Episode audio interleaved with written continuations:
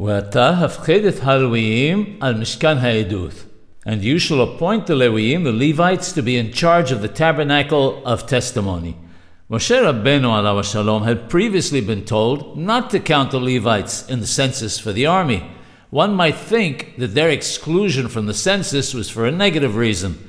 This is coming to tell us that it's quite the contrary. It's in order to show their superiority that they were excluded in that they would serve in the tabernacle. According to the Midrash, anyone who sacrifices himself a little by bringing himself closer to God will be brought a lot closer.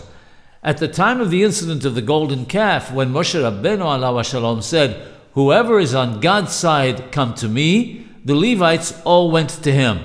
For this, God rewarded them that they alone would be in charge of his house.